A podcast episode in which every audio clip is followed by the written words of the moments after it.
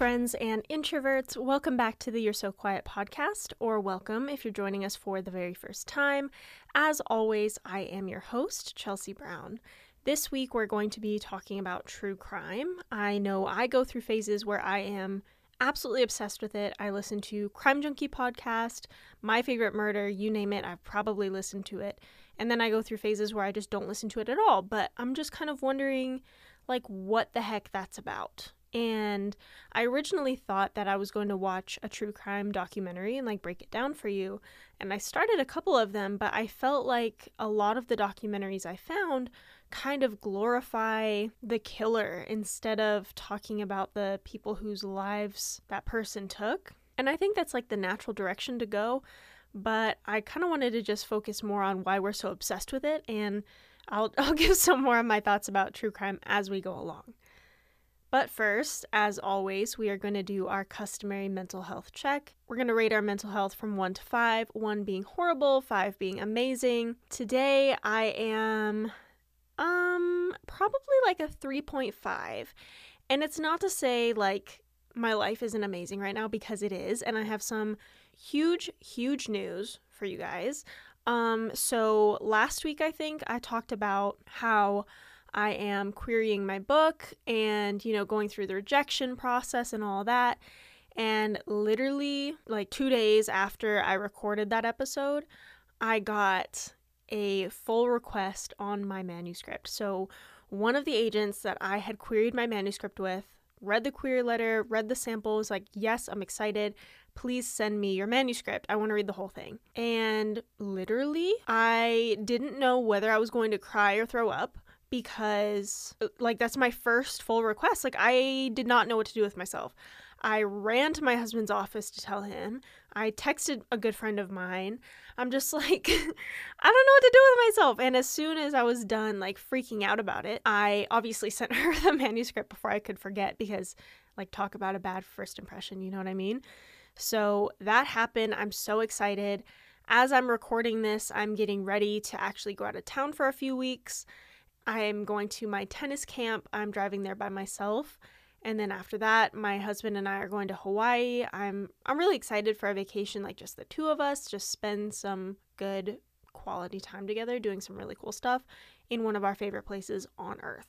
So, overall, honestly, life is amazing right now. I'm just going through a period of being like really burnt out, I think and really unmotivated and I'm just very very tired all day. And I'm not sick or anything. I do have allergies constantly. So if you're like, why are you always congested? It's the allergies. I love it for me. Um, so yeah, there's that. But I'm just like tired, you know, like bodily tired. And I'm not sleepy. Like I don't just need to go take a nap. Just I'm just so tired. So I need to kind of figure out what that's about. Maybe I'll be rejuvenated or whatever after the tennis camp or after Hawaii, and that's what I'm hoping for. But you know what? We'll get through it. It's all goodness. I also want you to take this time to kind of reflect on how you're feeling, rating your mental health between one to five. And don't forget to think about the things in your life that are amazing.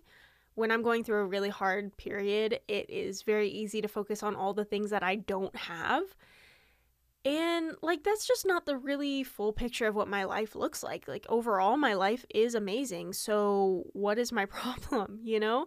And I just think that thinking of everything and giving yourself a true full picture of your life and really taking inventory of everything and even just talking about or thinking about the things that you're grateful for can be an instant mental health boost. So while you're rating your mental health, think about that too. Think about good things, bad things, everything.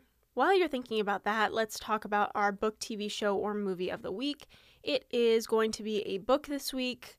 I finished Kaikeyi by Vaishnavi Patel. It was amazing. It was amazing. Okay, and I think this was a debut book by this author, and I honestly can't get enough. I gave it like a brief synopsis in last week's episode, so if you want that, go ahead and listen to that. Um, but I'm just going to give you my overall thoughts right now. My overall thoughts are please, for the love of God, read this book. It's so good and it has honestly dramatically changed how I think about relationships. So, the magic in this book has to do with relationships, at least with this main character. And she is able to literally visualize what a relationship looks like, like as a thread from her to somebody else. And depending on what their relationship is, it is a different color, it's a different material, it's different thickness, that kind of thing. So now I kind of visualize all of my relationships as that kind of thread situation. And it's honestly, it's not very often that a book genuinely affects my day to day, especially a book that is a fantasy novel. So, if you like fantasy, if you like magic that is very well explained and world building that is very well done, Kaikeyi is the book for you. It's spelled K A I K E Y I. So order it from somewhere. I promise you, you will not regret it. Right, so with all that behind us, let's jump into true crime. Like, why the heck do we love this?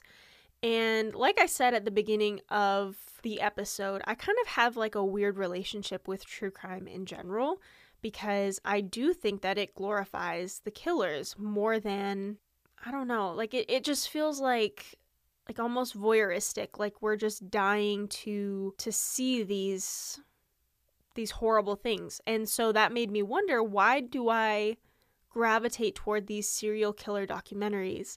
And just like to be perfectly transparent, in high school, I definitely did a project on serial killers and I did a pro it was like the different types of serial killers and some were cannibals and some were not and and like their profiles and all that sort of stuff.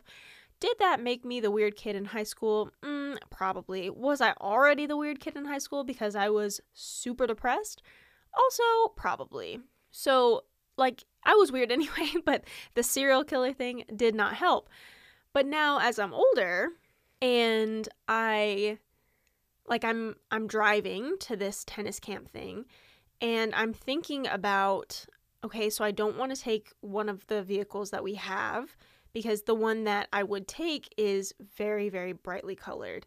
And I'm like I don't want to draw that kind of attention to myself. Like I'm a young woman driving by myself through Texas. Like that does not seem like something I want to do. You know what I mean? So I actually rented a car and I'm going to use that, but that also gives me some different perspective on I kind of feel a little gross being so interested in true crime because it focuses so much on the killer because it's like, "Oh, well he did this because of this." Like he took somebody's life and we never talk about the victim or very rarely talk about the victim. I will say that the Crime Junkie podcast in particular does a really good job of focusing on the victims as opposed to focusing on the killer. And I really respect that. And I think that kind of as we get older and we're more aware of kind of the danger of being a woman in today's society, I think it helps to kind of know why we're so obsessed with this. So I did some research, as I do. I love that I have the internet at my fingertips 24 7. So let's talk about it. So, according to the internet, we love true crime because it helps us be prepared or feel prepared. Women are more drawn to true crime than men, and this also makes sense because men are more likely to be perpetrators of violent crime, whereas women are more likely to be victims or survivors. We, as women, or femmes, or female presenting people, or trans women, we want to survive, so we look to those who haven't to find ways to protect ourselves.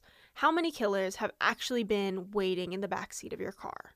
I would hazard a guess and say actually probably few and far between. However, I check the backseat of my car every time I get in the car. Every time.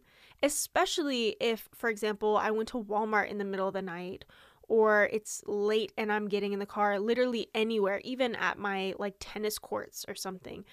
Is anything likely going to be in the backseat of my car? No, but I kind of just want to be sure. And so that's like one of the examples of things where we feel more prepared because we have watched all of this true crime.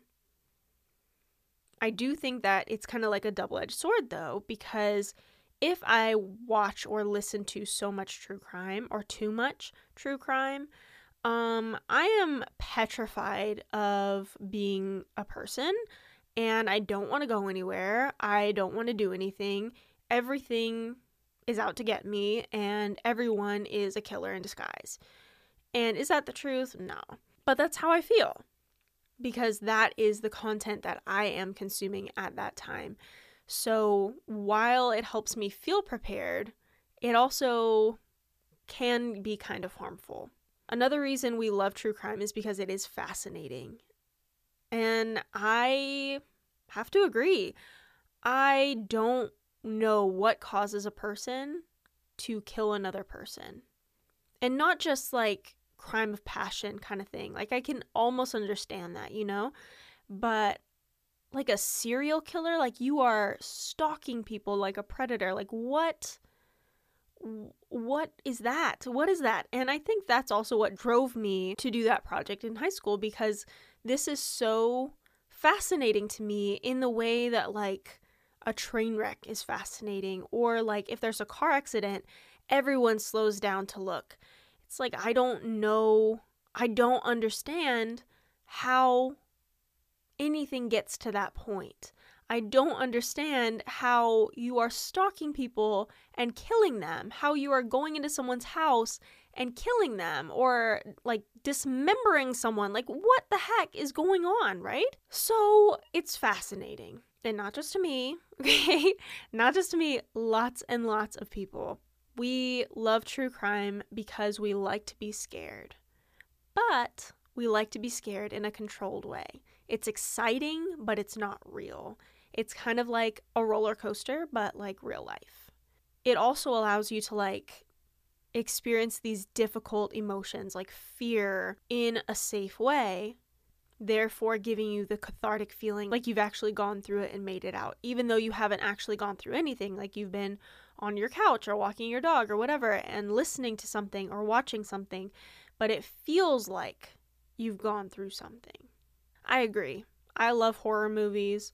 I love roller coasters. I love the adrenaline. I like to be scared, but also like I hate surprises. So I don't know what that's about. That's probably like trauma or something. But uh yeah, love to be scared and so that probably it probably contributes to my true crime obsession. And finally, we love true crime because it's comforting, especially if the bad guy gets caught in the end if the bad guy, if the serial killer, if the stalker or attacker or whatever gets caught and is punished, then we can have faith in our justice system that the people who do these things are going to be caught and we are going to be safe. However, in all honesty, I feel like I have very little faith in the justice system or in police and true crime doesn't really help that for me. A lot of times it feels like, and tr- like this is just my opinion, I'm not trying to rag on anybody ever, okay? But in true crime stories, a lot of times it comes across like law enforcement just wants to pin a crime on someone versus actually finding out what happened and who committed the crime. We all saw this if you watched the Netflix documentary. Um, I think it's called Making a Murderer. I watched the first season, I believe, and there was a scene where this young boy, he's, I think he's 16, and he's being questioned by the police, and they're leading him in this direction of, you did this, you did this, you did this, versus asking a question, versus trying to collect evidence. And we've all seen a case where evidence was planted instead of like actually looking for the evidence. So for me, I feel like it's a double edged sword because I do want the person who is killing people, who is stalking people, whatever, to be caught, right? I want them to not do that anymore. However, I don't know that the way that we kind of go about it right now is the best way because it seems like the pressure is on law enforcement to find somebody and the public wants you to find somebody. So instead of like going through the right avenues, law enforcement is kind of like, well, we have to give them something, we have to show them something. And I don't think that that's an appropriate response. I also feel like our prison system is kind of messed up. And since we're talking about true crime, I'll talk about it anyway. Um, I can only speak for the United States, and I'm not hyper educated on the prison system. But I do feel like our prisons are designed to punish and not to reform. So we're we're just like putting people away until what? Until they get released or until they die. And if I'm not prepping someone to be released back into the world, what is what's going to happen there? And this ha- you we saw this in the Shawshank Redemption. If you haven't seen it, I'm going to spoil the ending or part of the ending because like it's from the 90s. You should have seen it already. It's very good. Go watch it. Um, but someone is released from prison and they end up actually ending their own life because they don't know how to exist outside of prison. So, if someone commits a violent crime and they're sentenced to, I don't know, like 20 to 30 years, and they're in a prison that is not reforming them, that is not teaching them different ways of handling whatever emotion or whatever circumstance landed them in that position in the first place. It's not teaching them any life skills or anything. And then they're just like, okay, you're free. And what? You get your clothes back that you came in wearing. And what? Now I just have to like go figure it out? Like what what is happening here? So, while I think that true crime is fascinating, truly truly fascinating, and while I feel that it does help me as a woman in our society feel more prepared for protecting myself, I think that it's important for us to think past the crime at some point because, okay, they've committed the crime, they've been caught for the crime, now what? Right? Should we not be looking forward instead of, like, this is the solution right now? But it's not really a solution. It's more like a band aid, you know? I'm going to put this person behind bars, and then what? What happens when they get out of prison? So, I, I don't know. I think I have to do some more research on our prison system to have a full, educated conversation on this. But those are just my initial thoughts. It's something that I think about when I think about true crime now. When I was younger, it was just fascination. Now that I'm older, its fascination and a little bit of something else that I'm not sure how to describe.